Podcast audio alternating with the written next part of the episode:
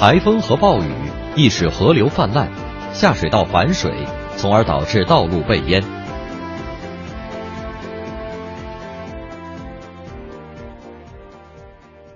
汽车进水后，应马上关停马达。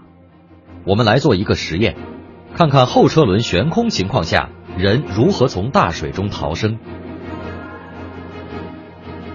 通常情况下，当水深三十厘米时，车门还可以打开；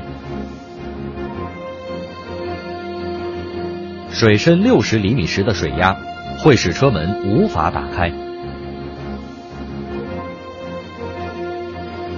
但当车子完全被水淹没，车内进水时，一定条件下车门是有可能打开的，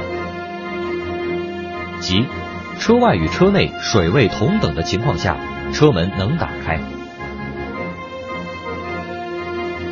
水深达九十厘米时的情况也一样，后轮悬空状态下是无法打开车门的，但当车内水位上升到一定位置时，车门就能打开。水深达一百二十厘米，并且车外与车内水位一样的话，车门也能打开。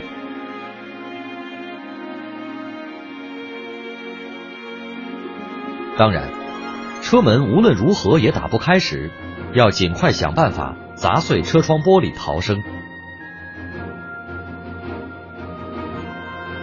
这是砸碎车窗玻璃的实验。用装有硬币的塑料袋来砸是砸不碎的。用车座的靠背、智能手机、塑料雨伞、车钥匙来砸，也都无济于事。砸碎车窗玻璃要用专用的救生锤。救生锤的种类很多，无论哪一种都可以用来应对各种各样的玻璃。